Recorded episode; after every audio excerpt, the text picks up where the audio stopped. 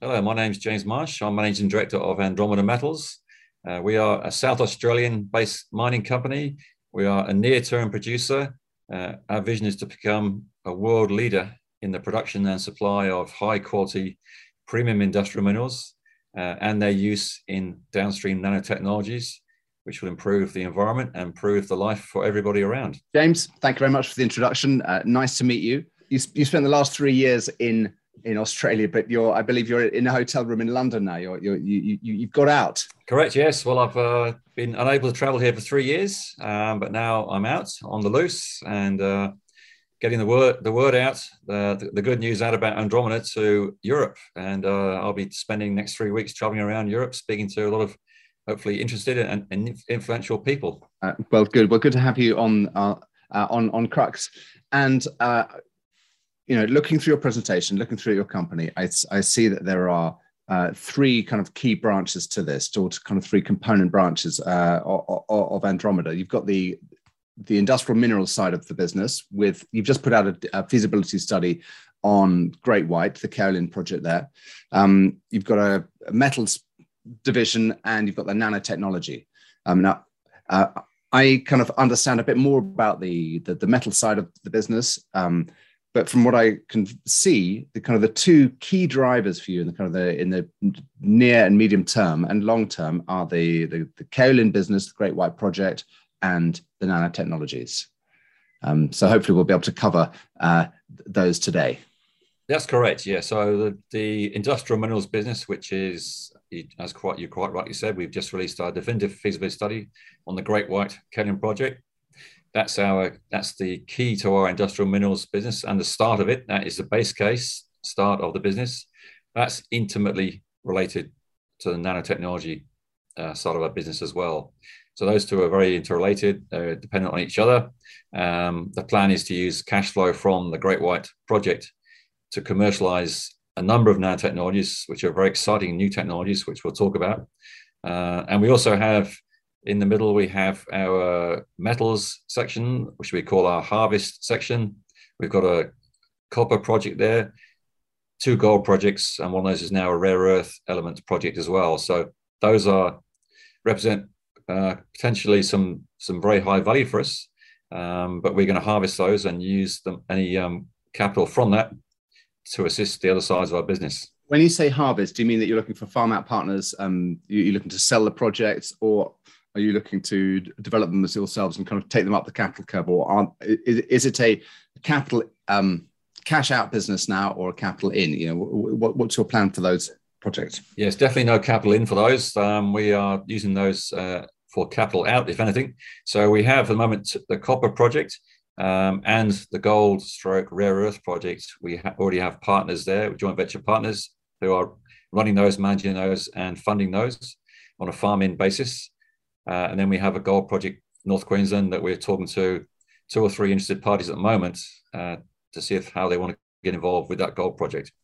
So yeah, certainly from our side, there's no nothing coming in from our side apart from um, communications. Good, good, good. Now, the, the, the feasibility study that you, you just put out uh, a month ago, more or less, early April, uh, it, it gave a. We're going to speak in Aussie Aussie dollars um, throughout this, just for simplicities. It gave a value of six hundred thirteen million dollars um, NPV, um, thirty six percent IRR.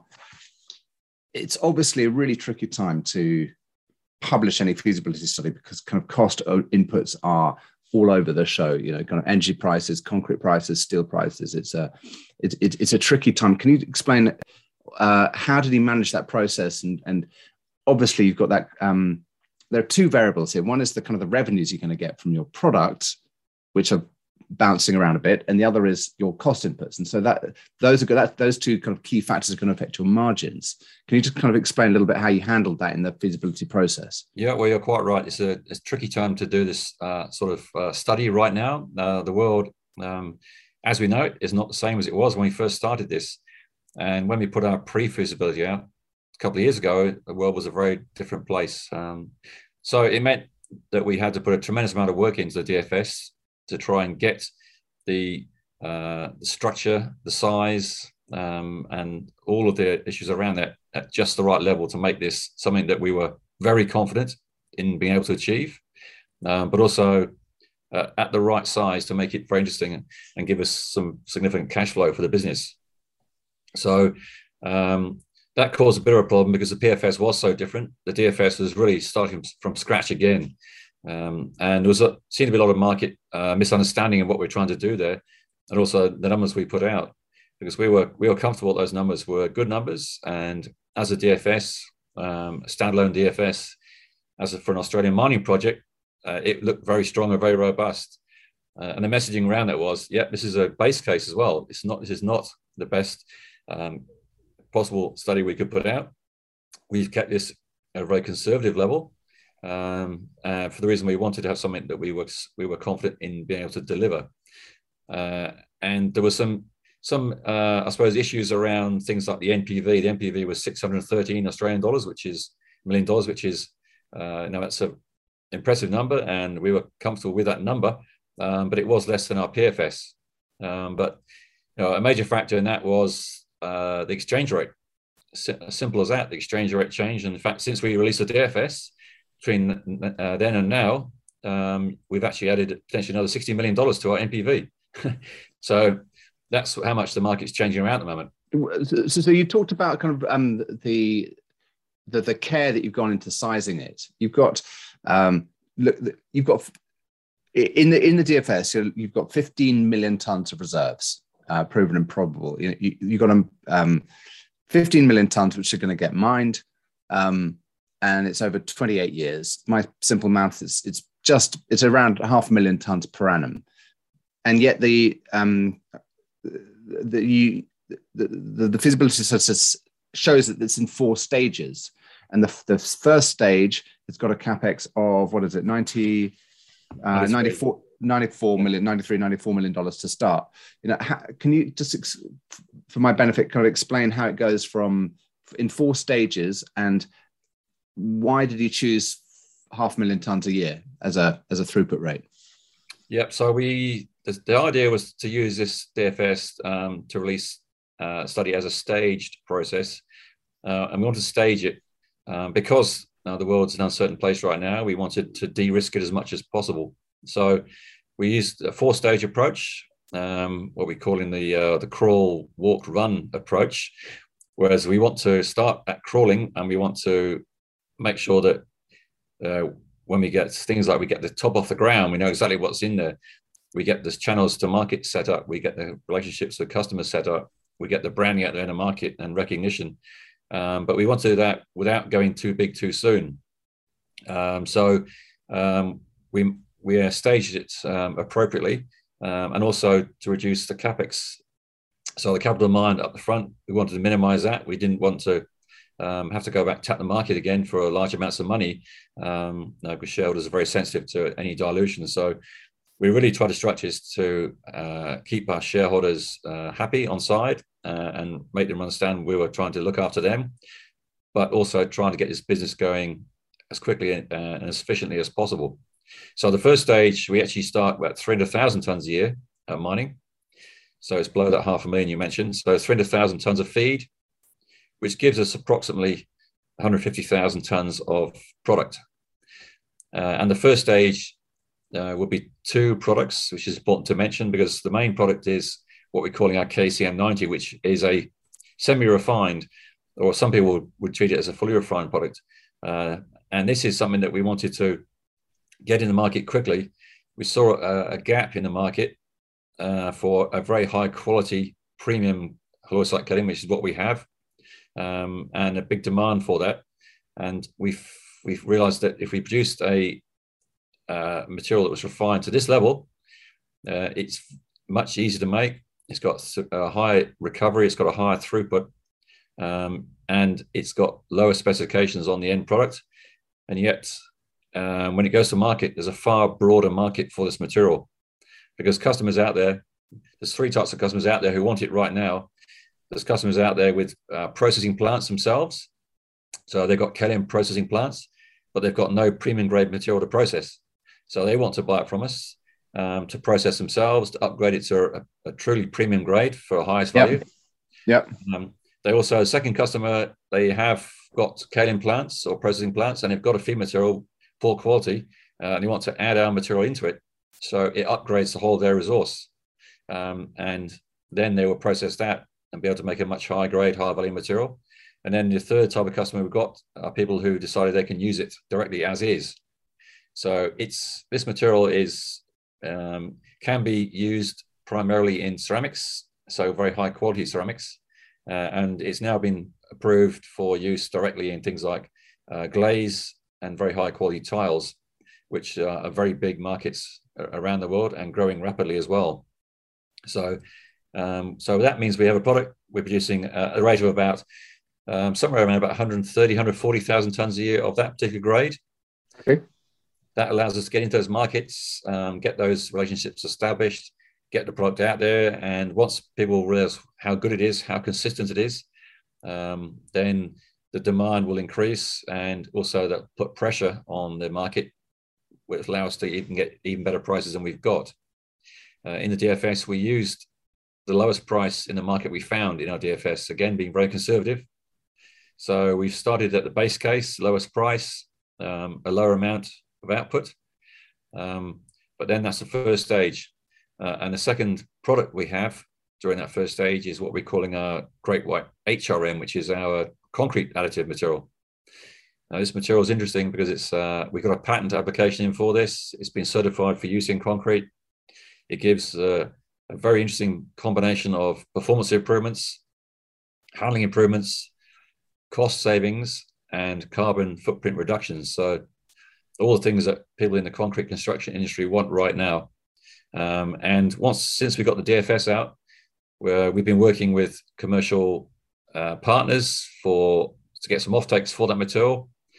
Uh, and I can tell you that uh, hot off the press, we've just signed an LOI with the world's biggest supplier of mineral additives and chemical additives. Um, this is a truly global customer, uh, a company that supplies the whole world, um, multi-billion dollar turnover. They've just signed an LOI with us for exclusivity to distribute this product around uh, initially around Asia Pacific, but that could well spread. So that's exciting development, and that material looks like it's going to be a, you know, a very interesting one for us because no one else has got that.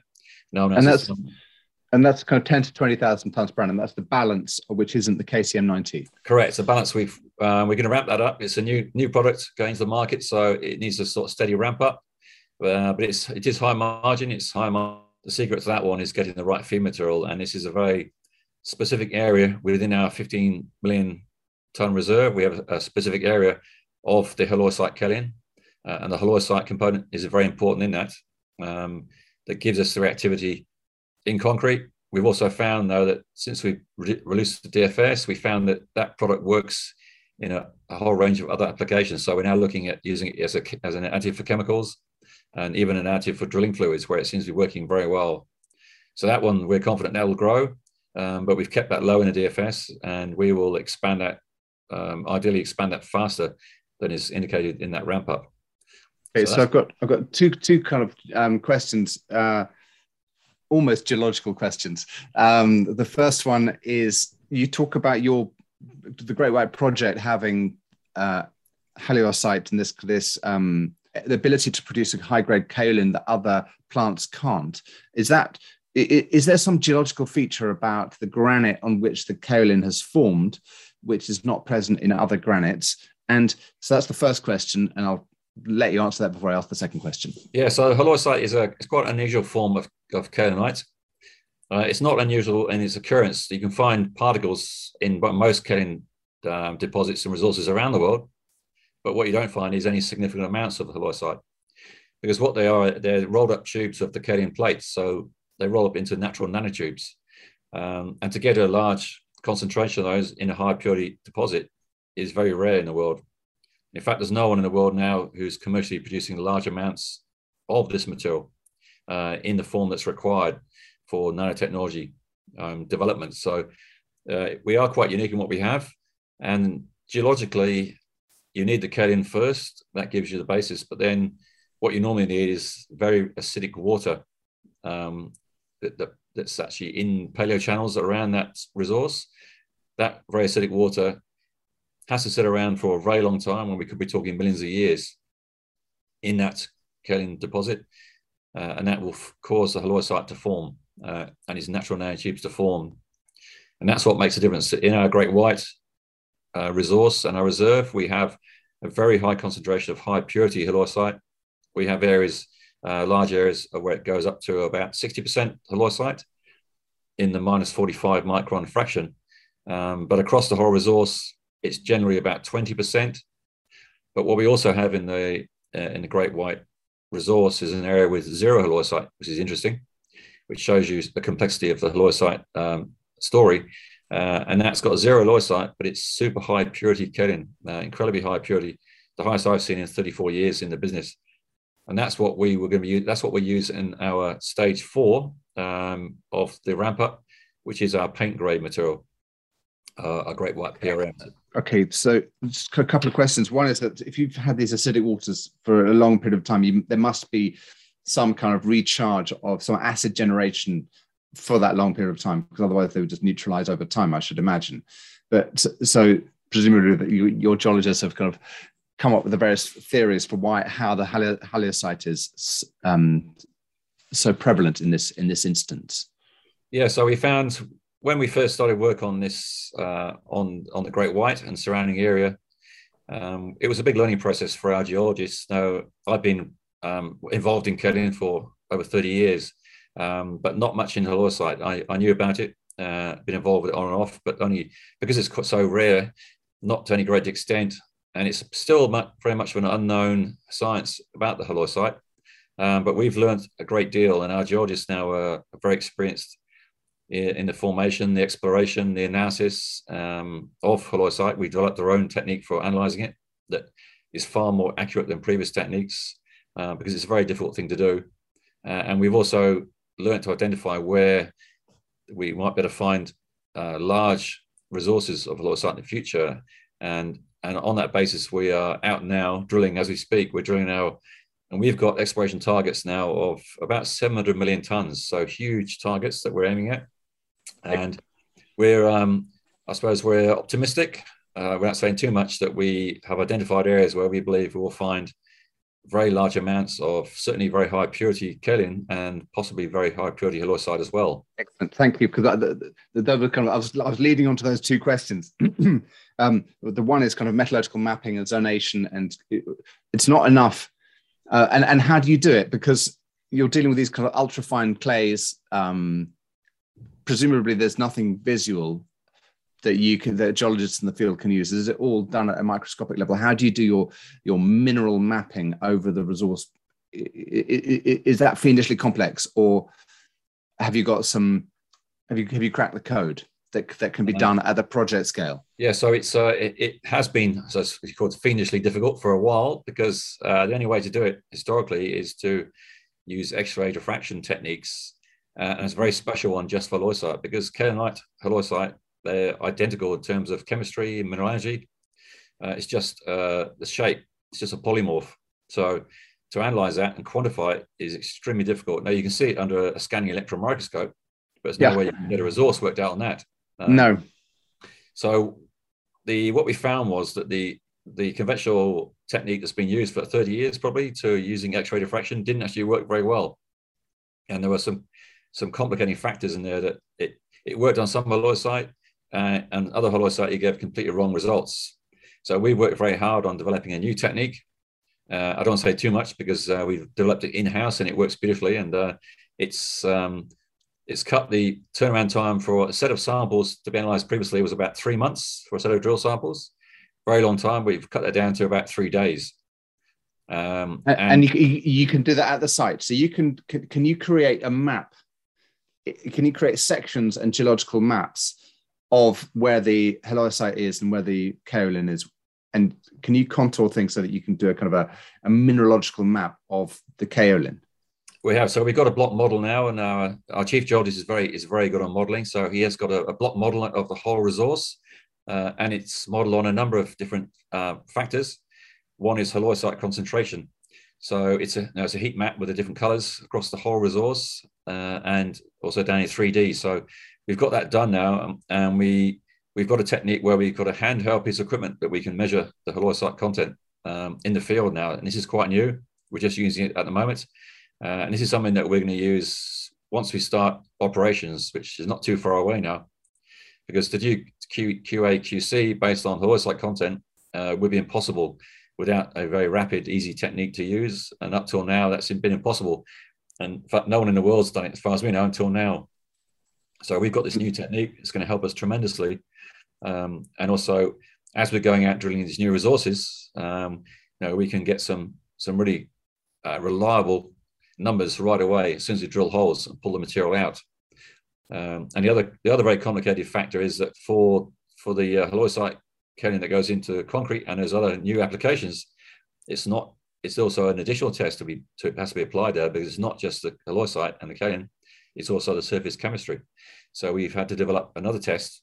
Um, first of all, to find the halloysite kaolin, and secondly, to find the right surface chemistry. Right, sorry, uh, by surface chemistry, what do you refer to? What do you mean? So the, the reactivity. So there's a certain reactivity um, that combined with the halloysite content gives you um, this amazing performance when you put it into uh, high solid slurries. And the surface chemistry test, and again, I don't want to give too much away because this is something that, that uh, we've developed in house. Uh, and it's certainly something very exciting because uh, anyone involved in the halloysite kaolin and the kaolin industry would be very keen to find out what's going on here because it's such a strong effect uh, and potentially so valuable in a whole lot of applications that, um, that you know, we want to protect that value um, we're pretty confident that there's no one else that we know of in the world that's got the sort of resource we have. Uh, but it's certainly something we want to um, now keep our hands on and expand that because that's a very, very interesting domestic market there, a very high value market domestically. Um, but if it works in Australia, it'll work anywhere in the world. And um, we're confident that this company we just signed up with as, as a with an LOI as a distributor, they want to distribute it this through the whole of Asia Pacific. They can see the opportunities here.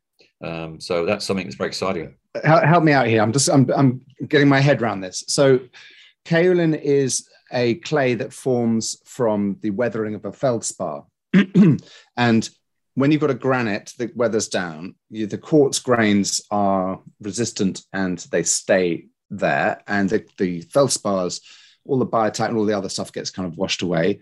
There might be a bit of tourmaline, a bit of boron in there, but which may change the, the mix a bit, but essentially the, the, the feldspar turns into a white clay, which is a kaolin. It then some of it gets rolled up into little nanotubes, which is the halloysite. And then there's another overlay, which is the, the, the surface chemistry, which I haven't got my head around yet. But um, when you process it, you mine half a million tons 300,000 tons to start off with. And you yeah. eff- effectively, what you're trying to do is you're trying to get the quartz washed out to one side and the, and the, the clays come to the other side how do you then how do you separate the halloysite from the the the, the kaolin platelets and how, yeah. do you, how, do you, how do you separate that into those into products? And what's the relationship between the active surface chemistry with the different minerals? Is it was it a subset of the of the halloysite or is it some of that is in sitting in the kaolin and some of it's sitting in the halloysite yeah so a lot uh, quite a bit to unpack there in that, in that question those questions. Um, but you've uh, you've struck on a very important uh, factor, a feature of this whole business that um, purification of the halloysite is uh, something that's very interesting because halloysite as a pure mineral uh, will sell for five thousand dollars a ton. Very very high value. That's about 10, 20 times what you get for a, you know, an average grade kaolin. So if, if we can get a, a pure halloysite, then that's worth an absolute fortune. And so we are looking at purifying it. Um, but there's two there's two ways to approach that. You either find a resource of high purity and then just remove the sand because the sand's about 50%, which is say the unkaolinized um, part of the, of the granite, um, or you find a way to purify it.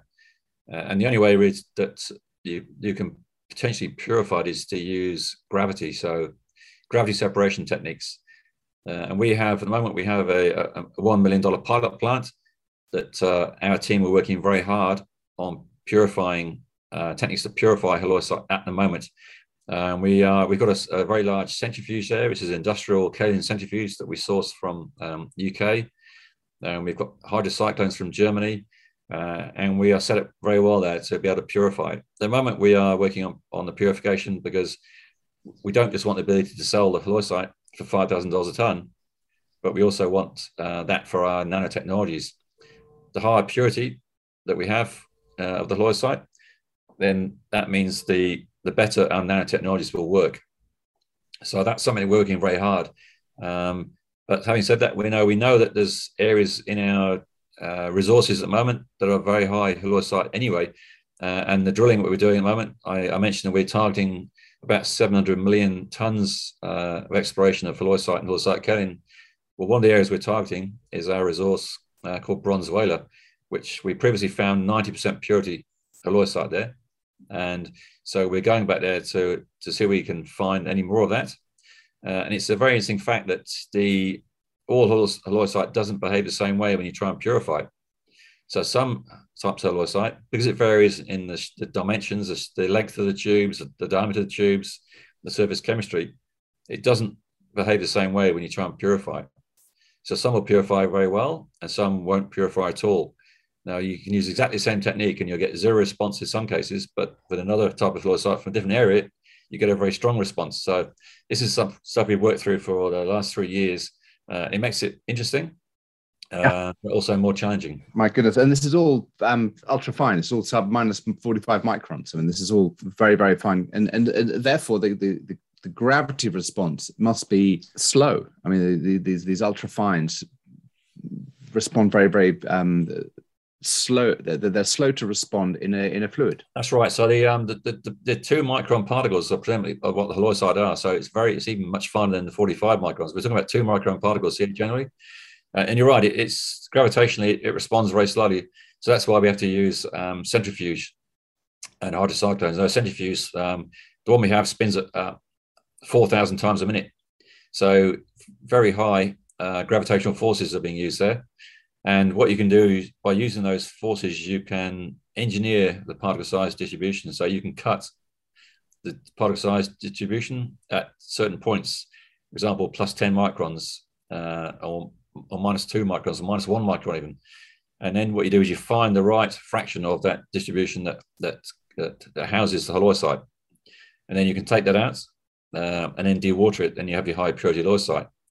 So we we got we're actually working through an exercise right now where we we're producing a ton of very high purity halloysite for our carbon capture plant that um, we've just constructed and built, and it's on its way. Arrive should be arriving next week from India. Uh, this carbon capture plant needs a ton of a very high purity halloysite, uh, and we're well on on the way to finishing production of that. And so this is a, another exciting development that I said it's worth $5,000 a ton uh, as a uh, pure mineral, but it can be upgraded. Uh, and the ultimate upgrade is to something that it would be used in uh, things like uh, air purification in submarines and spacecraft, um, where we, there's materials there being used right now that sell for $3 million a ton. Uh, and our material is about five times better than that based on our testing to date. So there's a, there's a there's a, a, very interesting opportunity here to upgrade to the carbon capture section of the business.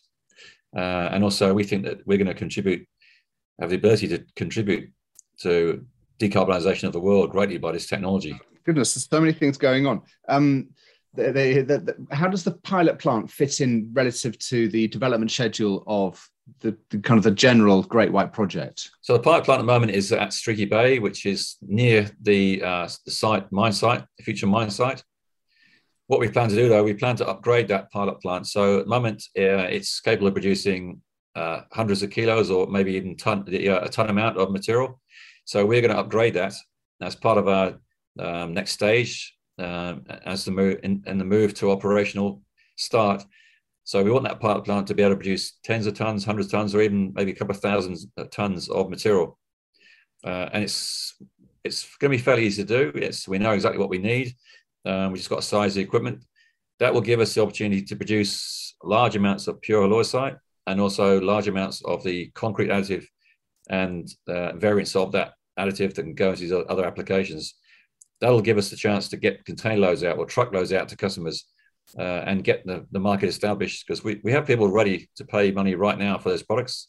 They've tested them, they've approved them, uh, and they want supply. So this is a way of getting the material out there, start that supply, and then by the time the big plant uh, gets into operation, then it should be a very smooth transition because they're already used to using the materials, and you know it's just a, a up scaling up the amount of use of those materials. And um, one of the questions I wanted to ask earlier was about the the ability for you to continue to supply the high quality uh, additive material. But I think you've answered that with the metallurgical mapping and the exploration that you're looking to do, and particularly around bronze whaler. And within that 700 million ton target, you've presumably got enough line of sight to be able to say, we, we can supply you now and for the next few years, and there's every chance that we can continue to supply that in the future. That's correct. So the, uh, the, the concrete additive material, which is the special one, then the moment we have about six hundred thousand tons of that material. So we've got we've got a lot to give us going for a few years there, um, based on our, our forecast ramp up.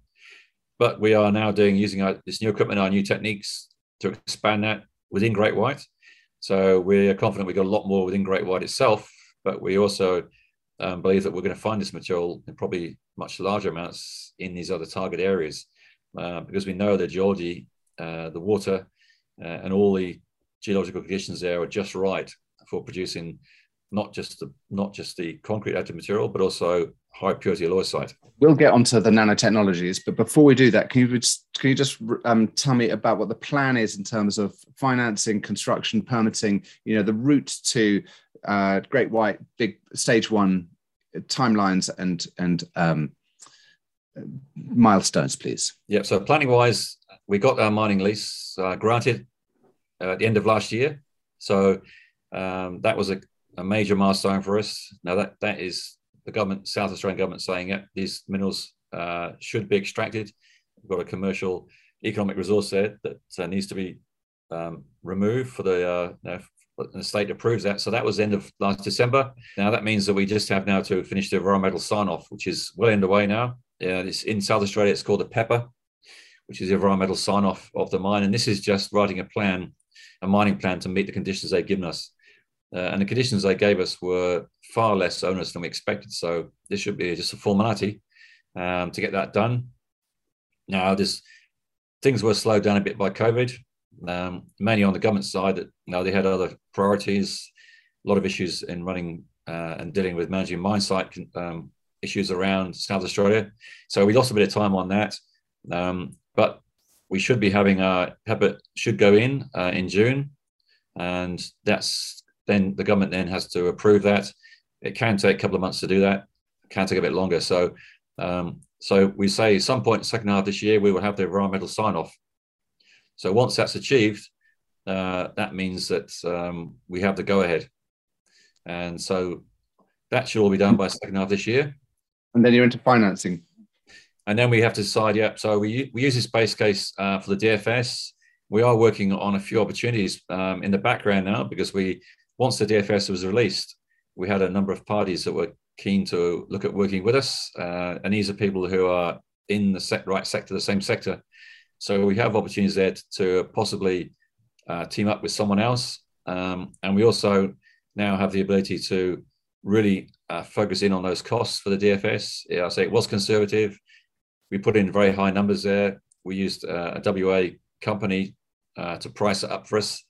So what we can be assured of is that's the worst case scenario, um, and we're confident that we can you know, we can optimize that probably quite significantly over the next few weeks and months.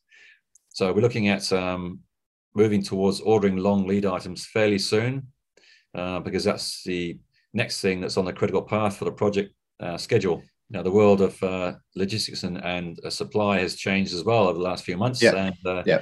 not easy to get. So, so we've identified what the key um, items that we need are, uh, and we're going to order those first. And that's uh, we're now going through the final stages of what we know what we want to order, but we want to work out how soon we need it so it doesn't affect our timelines at all. So that's in progress at the moment as well. and in in our last capital raise, we identified uh, the amount of money we we're going to use to, to order those long lead items. Um, so that's all moving ahead, and we're now just trying to work out um, where we want to get to in the time required to make the, the final the final financial investment decision. Um, but it looks like at the moment uh, we're in a very strong position to move that forward quickly, uh, and certainly part of my next next few uh, next three weeks, whilst I'm here in Europe, I'm talking to some very interesting people uh, who can see the benefits of getting involved with a, a company like Andromeda that um, has got a, a, a very de-risked project now. Um, we've got a material, we've got a mineral that is growing in demand and reducing in supply around the world. Um, and we've had this huge potential upside. So I think there's a lot of interest there that I'll be talking to people, and um, we'll see what happens over the next few weeks and months. But um, certainly some very interesting times ahead there. Um, yeah, absolutely. So potentially FID, uh, possibly even this year, but more likely first half of next year. I think no, I think we're talking about this year. No, we we don't want to. We want to be producing next year. Now, if if all goes to plan, we'll be actually operating and supplying customers next year. Um, so the build the build time once we order the components, we're talking about three months to six months. Okay to build and build and commission. Uh, it's not complicated technology. It's um, it's conventional technology. It's been around for decades. Um, there are some optimizations now and some you know, some some upgraded bits of the, of the, gear, but it's nothing new. Nothing. It's not rocket science at all. So um, it's a it's a sophisticated wash plant. Yeah, it's a sand removal plant. That's right. And uh, yeah, you know, it's uh, historically people would would, would uh, take the sand and sell that as a product, and throw the uh, the kaolin away. Um, we're, we're the opposite. Our sand isn't isn't really particularly valuable. It's a good construction grade sand, but um, not worth much in the market at the moment. So that goes back in the hole. Uh, we use progressive rehabilitation as we move forward, and then we just um, uh, dry, uh, refine, and dewater the kaolin and sell that. And uh, we don't have any nasty chemicals. We don't have any tailings dams, so it's very low impact. Um, so it's very um, uh, it's socially acceptable mining form of mining. I like to think that all mining these days is getting to be more socially acceptable, but perhaps there are some categories which are still out there. Um, but thank you, that's really useful. Can we talk about the nanotechnologies side of the business, please? Yeah, certainly. So this is a this is a very exciting area of our business now. The the Great White uh, project itself now is that's going to be our foundation of of the natural of the nanotechnologies. So that's going to give us what we need to commercialize the nanotechnologies, and also it'll feed the halloysite into the te- into technologies. So we've got a whole range of nanotechnologies technologies we're working on. Uh, we're working very closely with uh, University of Newcastle that has a, a, global innovation center for nanotechnology. Um, we're funding at the moment um, over a million dollars a year of research, uh, and that's been going on for many years now. And we've uh, in the UK, got, New, Newcastle in the UK. No, sorry, I said Newcastle, New South Wales. So ah, okay. This is the other other side of the world. Um, yep. Much more convenient for us. Yep. And uh, there's a as a as a world leading team there of people working in nanotechnologies, and we've got 12 different opportunities they we're working on. Um, but we've got six core opportunities that we're really focused on at this point in time. And these technologies are ones that we feel the world needs right now and the world's looking for right now and solutions to some real global issues. Uh, and first off, there is first of those is decarbonisation. Now, it's a, I think everybody in the, in the world now is aware how important it is to decarbonise. Uh, and we've been developing over the last probably three years this uh, process to use the halloysite. So we can activate the halloysite with special activation system, produce a, a polymeric matrix that can be used to filter out carbon dioxide from the atmosphere, um, or probably more likely to filter it out from industrial processes, so from waste gases and flue gases. So we've got a system um, that can, can extract this, the carbon dioxide. It can extract very large amounts. We're looking at getting towards two tons of carbon dioxide for one ton of the halloysite matrix material. Uh, and this is a cyclic uh, process. So it's it's uh, a plant that we've designed, or the university's designed with us, that's got two chambers. One chamber will absorb the CO2 and one will discharge it. So it will con- operate continuously um, and it will operate for over long periods using the same material. Um, so it doesn't get consumed. We can keep using it. Uh, and the very important feature for us and our unique point here that we have is that we can convert that fuel, uh, so we can give convert that carbon dioxide to a fuel. So as far as we know, no one else in the world has this ability. We can convert the CO2 that we capture using another nanotechnology um, that's been developed to a methane. So that will completely close the carbon loop. So someone could attach this uh, plant to their flue gas that's emitting lots of carbon dioxide. We can capture all that carbon dioxide and convert that to a fuel, methane, which can then go back and be used in the same process as a as a fuel source. Um, so this is very exciting, and we've got some some very um, strong interest from around the world now, and um, you know, we're making progress with um, sectors including oil and gas industry, the cement mm. industry, and uh, chemical um, production industries. Mm. So that's really kind of Yeah, and as I mentioned before, we've got a plant that um, has been built in India. Uh, it got delayed badly due to COVID, but it's now arriving. As far as I know, it's arriving in five days' time um, into Newcastle, and then the plan is to get that up and running as a demonstration plant as quickly as possible. This is quite a large plant. It's not a, a small piece of equipment by any means. Um, it's about five meters tall, uh, about 10 meters square base. And this will be something that we can bring these people to come and visit and have a look at it, see how it operates, see how efficient it is. Um, and it's something that can be scaled very easily and scaled and then uh, sold or licensed around the whole world to all sorts of applications. Any industrial process producing carbon dioxide can use this. So that's our sort of that's our lead project. But what we also have is um, develop we've developed processes to either use the halloysite uh, in its own right as, a, as an activated material by using its very high surface area, its unique structure, and its surface chemistry um, to do things like purify the air and re- reduce carbon dioxide. Um, but also we can use it as a mold or a template to produce nanocarbons at very low cost. So this is interesting because we can we can produce currently a nanocarbon from our halloysite with about uh, a surface area of about 2,000 square meters per gram, which is a huge surface area for a very small amount of material. And then we can then activate that surface area to allow it to do all sorts of exciting things. And what we're working on now and where we're getting progress in is uh, areas of, of, hydrogen storage and transport. Um, mm. Batteries, we can use it in battery anodes, uh, and we're getting currently about five times improvement in lithium-ion battery performance by using our nanocarbons. Uh, it's probably important to mention that we've we've measured this material and uh, compared it directly with things like graphene and with uh, carbon nanotubes, which are very expensive, difficult materials to make, uh, and we outperform those by quite considerable amount. So we get some tremendous results in those. Uh, also, water purification. So it can be used to, uh, to purify water and used in antimicrobial, antiviral applications. So it's another area of research we're working on. Uh, and the tubes as well, nanotubes can be used in agricultural applications. So we've got a project running with $2.4 million of government funding to use the halloysite to do a number of things. One is to um, retain moisture in the soil to improve productivity, but also to deliver herbicides and fertilizer by using the tubes um, to, to as a controlled delivery device. So that's happening now, and it's progressing very well. And the last one we, um, the main one we've got funding for the moment is to remove microplastics from the ocean.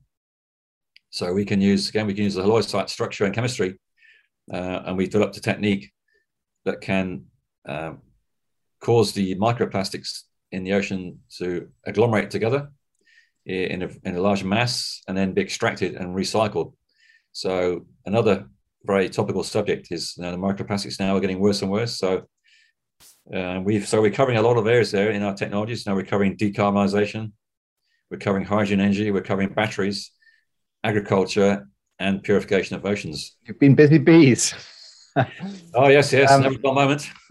never, never a dull moment. Um, I've looked at hundreds, thousands of gold companies and copper companies, and I'm I'm I'm quite comfortable about valuing them. Um, you know, as an analyst or just as an investor, yeah, I look at these companies. I think, oh, and and there are peers that I can look at, and I can say, oh, it's cheap relative to this one. You know, there's a, there's a universe in which I can calibrate uh, my expectations of value or the share price for a company. How do you?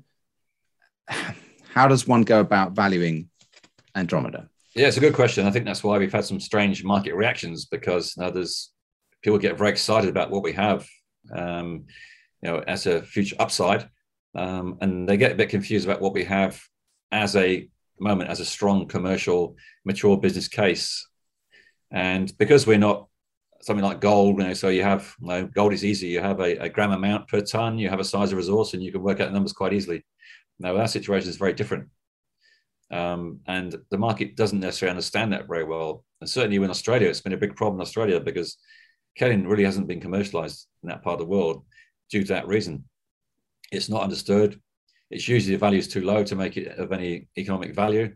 Um, and there's too many other uh, precious metals or base metals around that are far more exciting.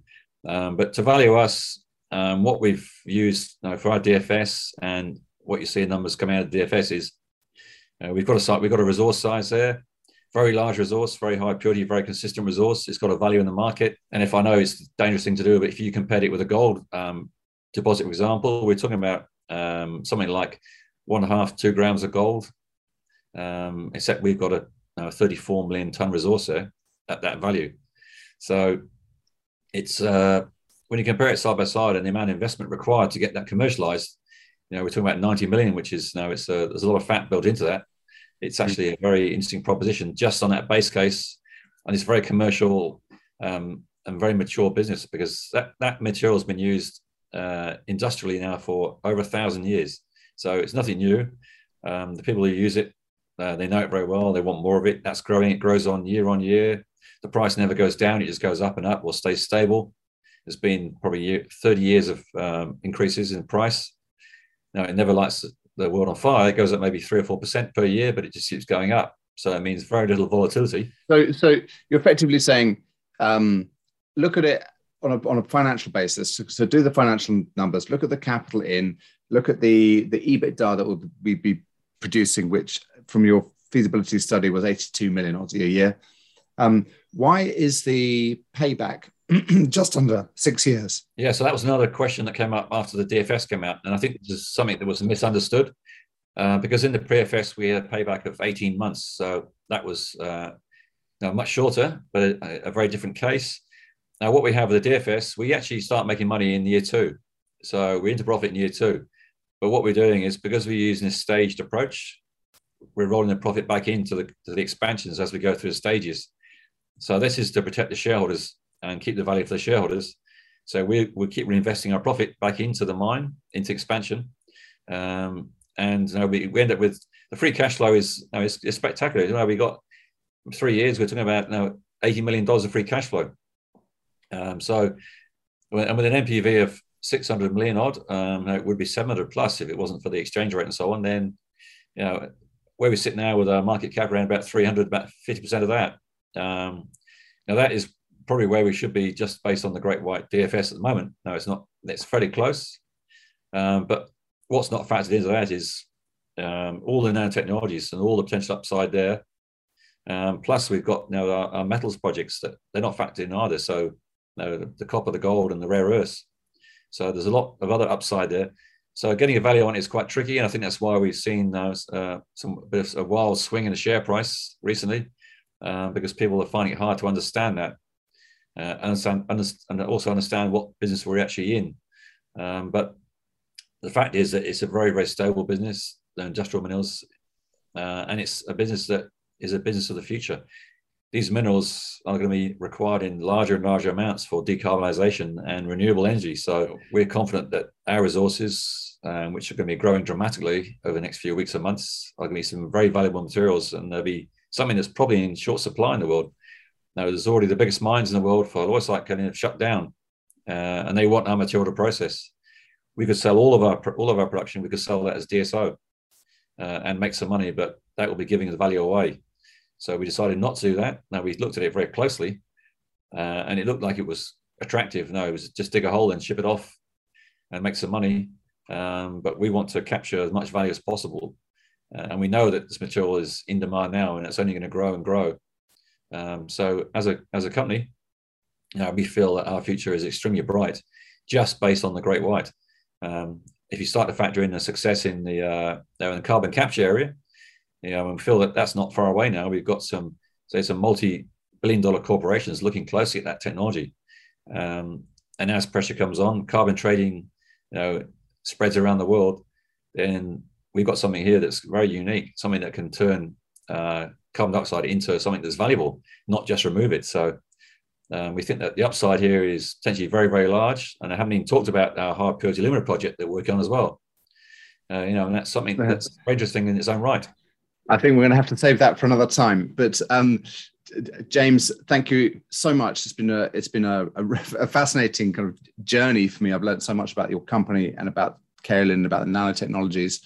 Um, good luck with the year ahead. Uh, I look forward to seeing the environmental approval sometime in the second half of the year and the FID, and um, just general news flow from Andromeda. Yeah, lots of exciting stuff going on. Yeah, thanks, William. It's been great. And you're right, there's a lot of uh, very good news to come in the second half of this year and next few months. I think will be very exciting for anyone who's involved with us.